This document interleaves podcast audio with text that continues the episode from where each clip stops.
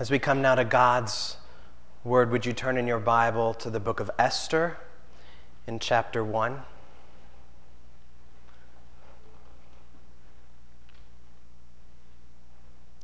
This is in the Old Testament, Esther in chapter 1, as we start our read through the book of Esther. And before we read, would you please pray with me?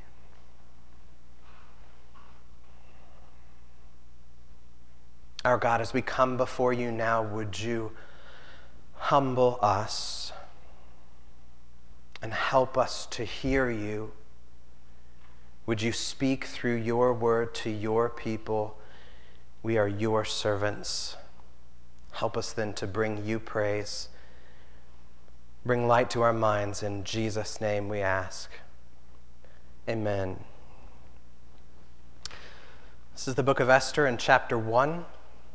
We'll start in verse 1 and, and read through the whole chapter. I think we can handle it. Uh, this is Esther, chapter 1, verse 1. Now, in the days of Ahasuerus, the Ahasuerus who reigned from India to Ethiopia over 127 provinces, in those days, when King Ahasuerus sat on his royal throne in Susa, the citadel, in the third year of his reign, he gave a feast for all his officials and servants. The army of Persia and Media, and the nobles and the governors of the provinces were before him, while he showed the riches of his royal, royal glory and the splendor and pomp of his greatness for many days, 180 days. And when these days were completed, the king gave for all the people present in Susa, the citadel, both great and small, a feast lasting for seven days in the court of the garden of the king's palace. There were white cotton curtains and violet hangings fastened with cords of fine linen and purple to silver rods, and marble pillars, and also couches of gold and silver on a mosaic pavement of porphyry, marble, mother of pearl, and precious stones. Drinks were served in golden vessels, vessels of different kinds, and the royal wine was lavished according to the bounty of the king. And drinking was according to this edict there is no compulsion. For the king had given orders to all the staff of his palace to do as each man desired. Queen Vashti also gave a feast for the women in the palace that belonged to King Ahasuerus. On the seventh day, when the heart of the king was merry with wine, he commanded Mehuman, Biztha, Harbona, Bigtha, and Abagtha, Zethar, and Carkas, the seven eunuchs who served in the presence of King Ahasuerus, to bring Queen Vashti before the king with her royal crown, in order to show the peoples and the princes her beauty, for she was lovely to look at. But Queen Vashti refused to come at the king's command delivered by the eunuchs. At this, the king became enraged, and his anger burned within him. And then the king said to the wise men who knew the times, for this was the king's procedure toward all who were versed in law and judgment, the men next to him being Carshena, Sathar, Admatha, Tarshish, Meres, Marsena and Memucan, the seven princes of Persia and Media, who saw the king's face and sat first in the kingdom. According to the law, what is to be done to Queen Vashti because she has not performed the command of King Ahasuerus delivered by the eunuchs? Then Memucan said in the presence of the king and the officials, Not only against the king has Queen Vashti done wrong, but also against all the officials and all the peoples who were in all the provinces of King Ahasuerus. For the queen's behavior will be made known to all women, causing them to look at their husbands with contempt, since they will say, King Ahasuerus commanded Queen Vashti to be brought before him, and she did not come. This very day, the noble women of Persia and Media who have heard of the queen's behavior will say the same to all the king's officials, and there will be contempt and wrath in plenty. If it please the king, let a royal order go out from him, and let it be written among the laws of the Persians and the Medes, so that it may not be repealed, that Vashti is never again to come before King Ahasuerus. And let the king give her royal position to another who is better than she. So when the decree made by the king is proclaimed throughout all the kingdom, for it is vast, all women will give honor to their husbands, high and low alike. This advice pleased the king and the princes and the king did as Memucan proposed. He sent letters to all the royal provinces, to every province in its own script, and to every people in its own language, that every man be master in his own household and speak according to the language of his people. This is God's word. I know that's a long beginning, but this is now the beginning of the book of Esther. We'll be taking several weeks now to read through the book. It's a fascinating and intricate book, but it's very difficult to preach. Because the book of Esther is a story, and it's a different kind of story than the story of the Gospels where we see the life of Jesus, or the story uh, in the book of the, the Judges or the books of the Kings.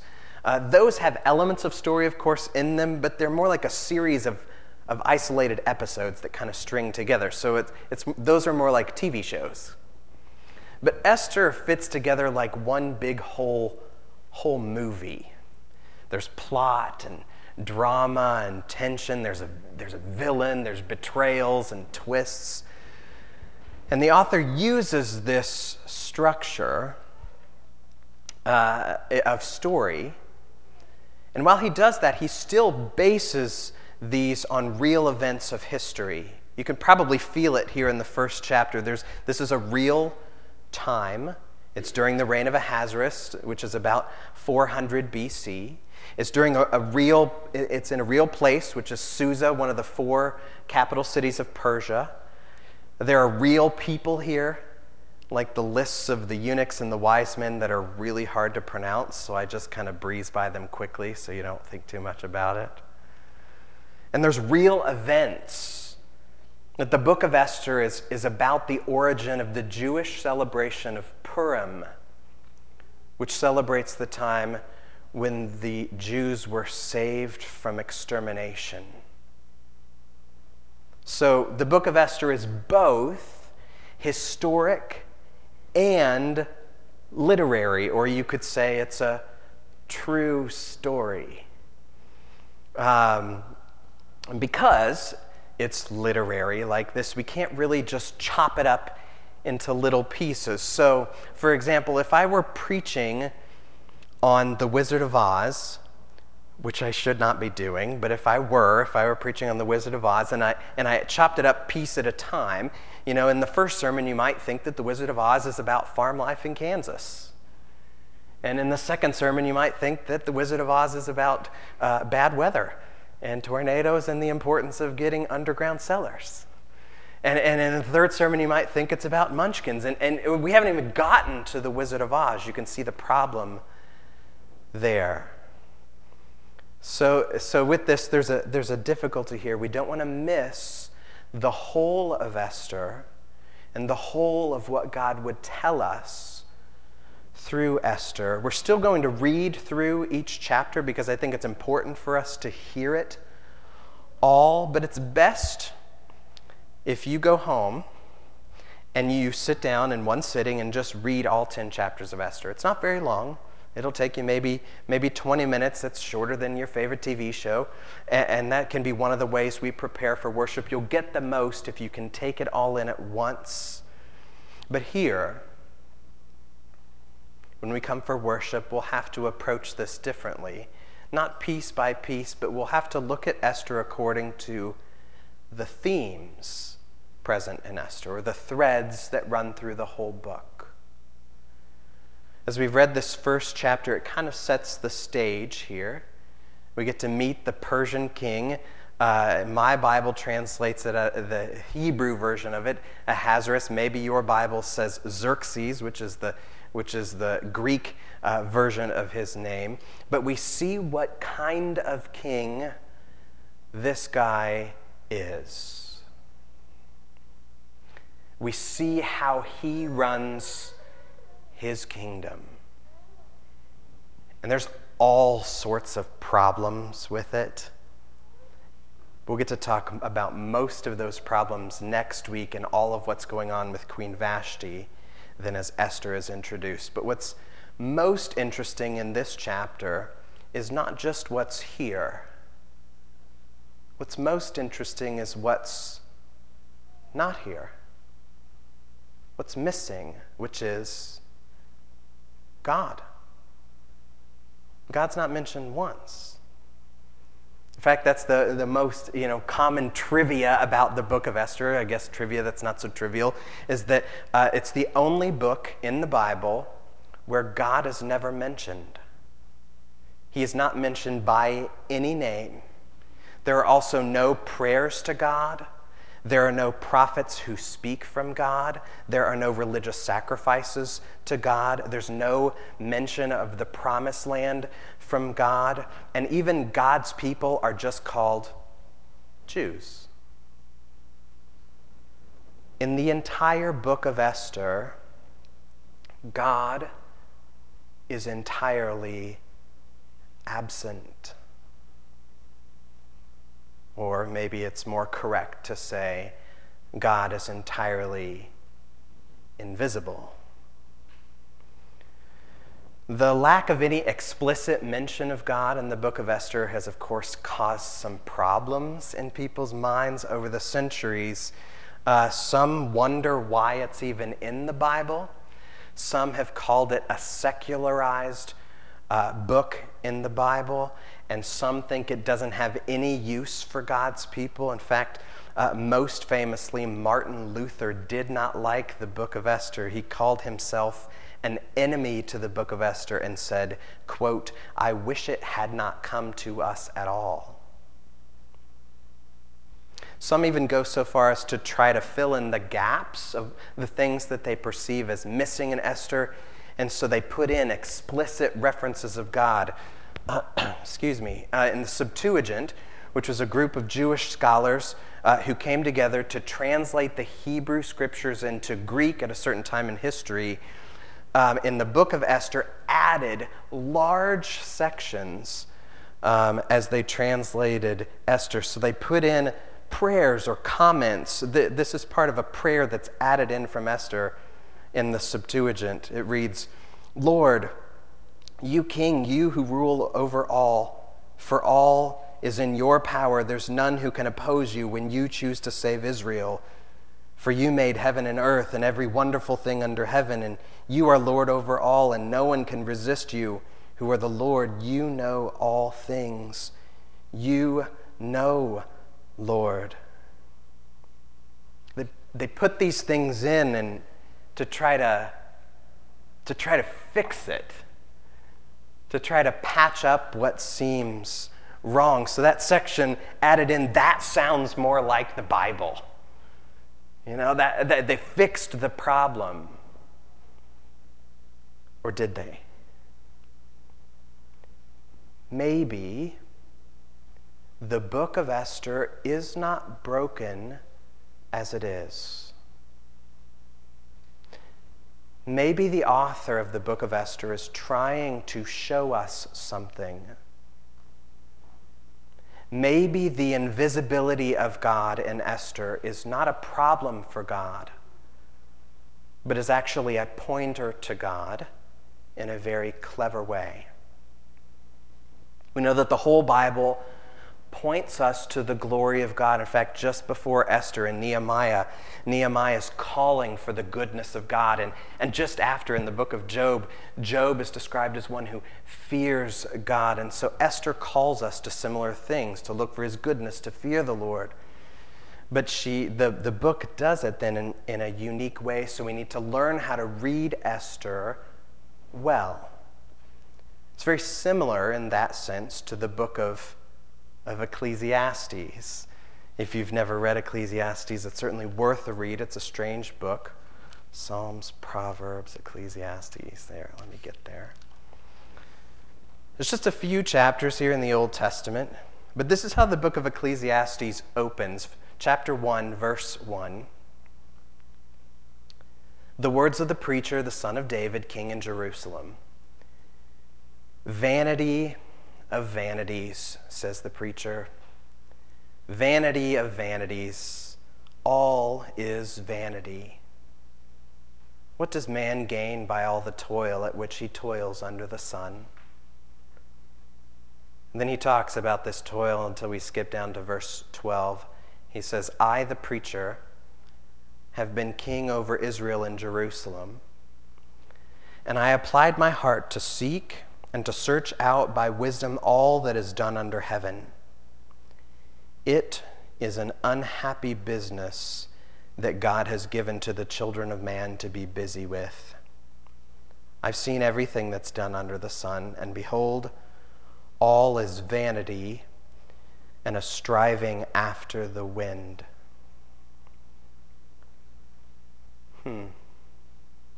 Vanity, some translate that emptiness or meaningless.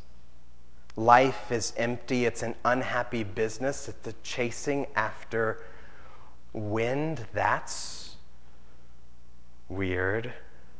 That's not something that the Bible should, should say. And so when we read this, this sounds more like a bad philosophy course than it does something out of the scripture. So we might be confused or try to fix the book of Ecclesiastes. Ecclesiastes is a book of wisdom. And so we have to read it with wisdom. When we read the whole book, in fact, you can do this on your own, you don't need to be a scholar. If you read the whole book of Ecclesiastes, you can see that the author's not actually saying that this is how life goes. The author is saying that he has looked at life on its own terms, that he's looked at everything under the sun. He's looked for meaning and purpose in his work, in pleasures, in women and wealth. He's tried on all the pants in his closet. And on their own, those things were empty. But in the end, the, the, the, author of Ecclesiastes is basically saying, now after I've done all of this, now I can see that life is about fearing God and keeping His commands, and, and there is fullness, there is satisfaction. When we come to the book of Esther, we have to read with a similar sort of wisdom, the author is then not telling us that God is actually absent. The author is showing us what life sometimes seems like from the ground, what life looks like under the sun. And sometimes there, God is invisible. I mean, we, we, we have the Bible, which is, which is good. It's, it's God's word breathed out by God. We don't experience God primarily through dreams or for audible voice. When God speaks to us, it's through his word. So we have God's word, and we, we have Jesus. Who was, uh, you know, the image of the invisible God, God with skin on, and, and people felt him and touched him and, and walked with him, and, and we cling to these things, and we should. But still, day to day, God is invisible, unseen. And that can leave us feeling confused or scared or hurting, especially when we're going through hard times. Uh, one of my favorite authors, C.S. Lewis, um, a very famous Christian writer, uh, wrote a, a, a, piece called A Grief Observed after his wife Joy died of cancer. And he was asking the question, Where is God? This is a very mature Christian in the later years of his life, and he writes this What do you find? You find a door slammed in your face and a sound of bolting and double bolting on the inside. There are no lights in the windows. It might be an empty house. Was it ever inhabited? It seemed so once, And that seeming was as strong as this. What can this mean? Why is He, God, so present a commander in our time of prosperity and so very absent a help in a time of trouble? A modern songwriter, Andrew Peterson, uh, says a similar thing in his song, The Silence of God. The song begins like this It's enough to drive a man crazy, it'll break a man's faith. It's enough to make him wonder if he's ever been sane. And when he's bleeding for comfort from thy staff and thy rod, and the heavens' only answer is the silence of God. Perhaps you know what that's like to cry out to God and hear nothing. Both of these men, by the way, Andrew Peterson and C.S. Lewis, both Christians, both strong Christians at that, but they're wrestling with God because they feel like they're losing their direction, losing their mind, losing their faith. It can feel like a cruel joke played by a big brother when he tells you that you're playing hide and seek. You go over there and count to 10, and then he just walks away and leaves you then looking and looking and looking for someone who is not there.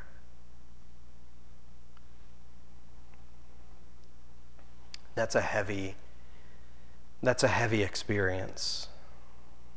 The writers of the Bible know what that's like.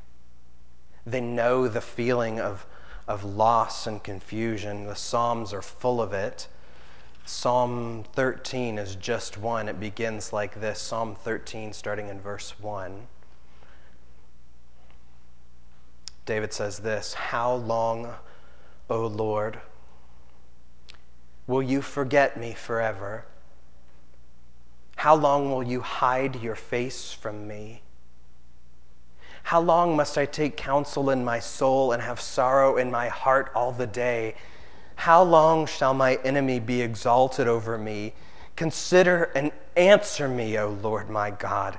Light up my eyes, or else I sleep the sleep of death, lest my enemies say, I've prevailed over him, lest my foes rejoice because I am shaken. You can hear the cry of David there How long will you hide? Lord, because it seems as if the enemy has prevailed.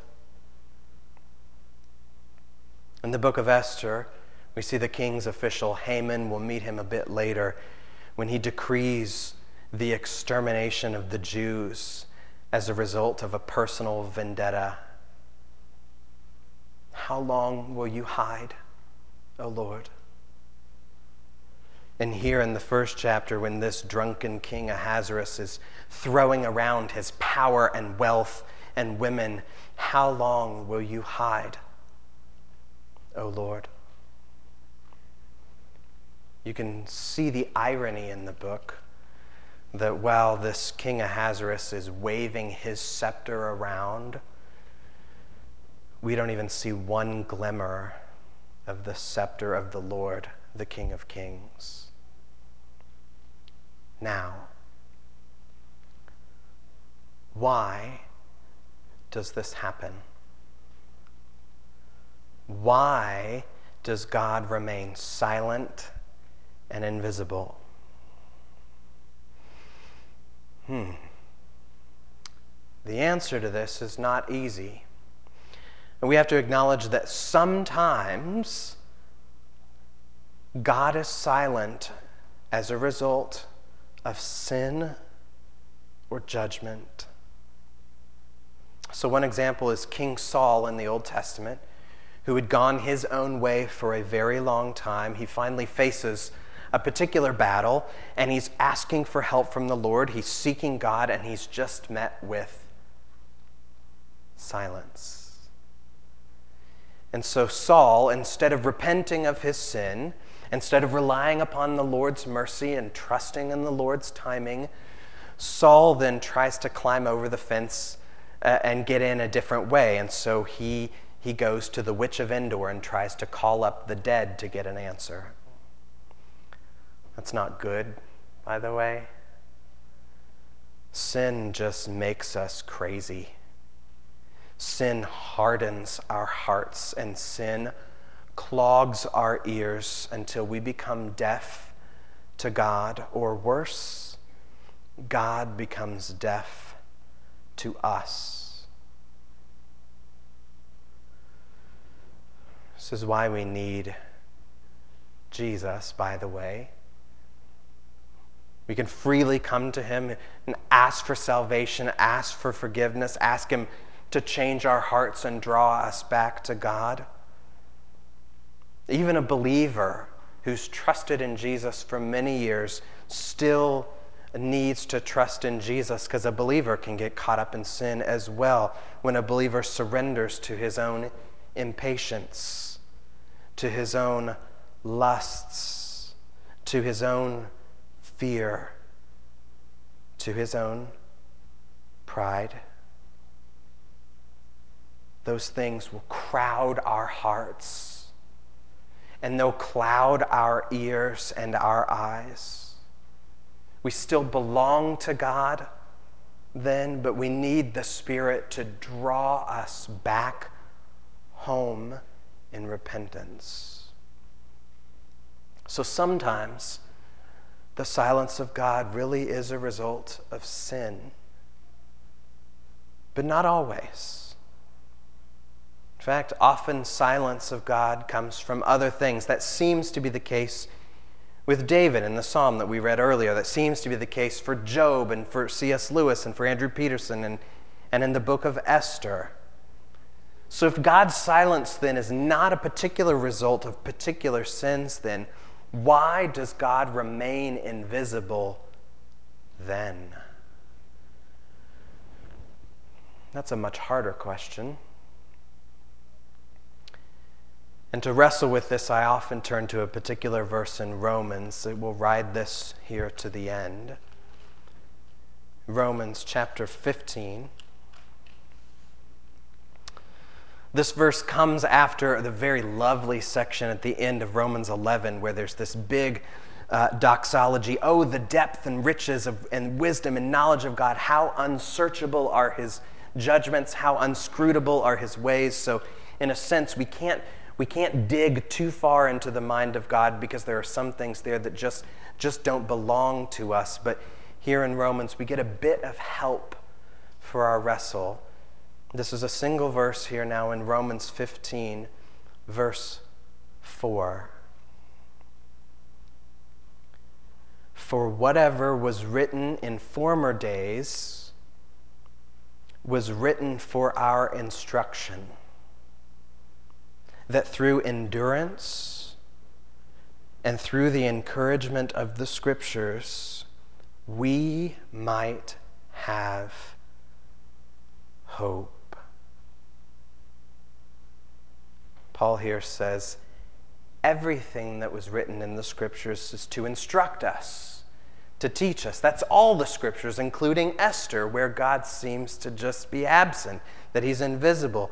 And all of these instructions do three things endurance, encouragement, and hope. Endurance, because sometimes, somehow, seasons of silence strengthen us,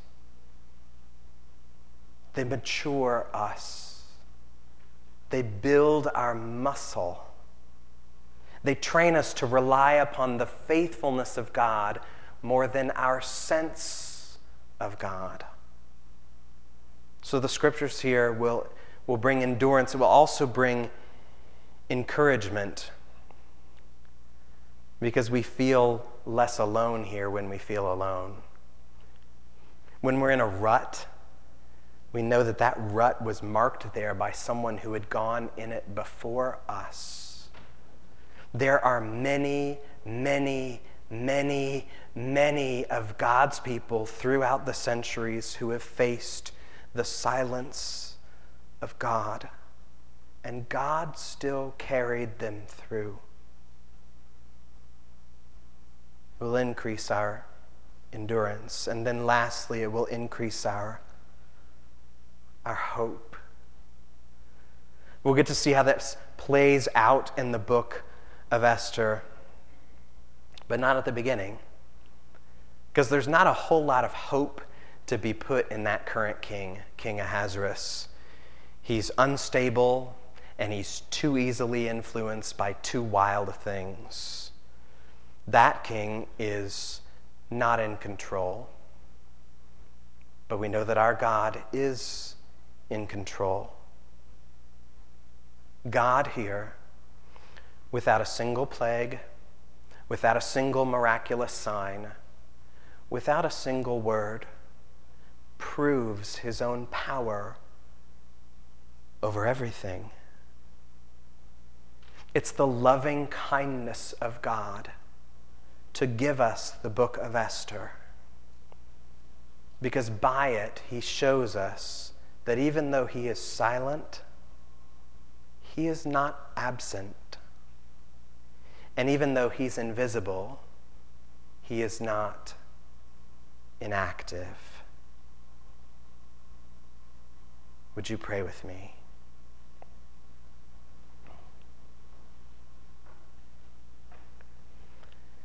Our God, thank you for your word. Would you help us in these coming weeks as we journey through this part of your word in Esther? Would you help us to trust you, to trust your presence with your people? And Lord, would you increase our endurance, increase our encouragement, and increase our hope in you?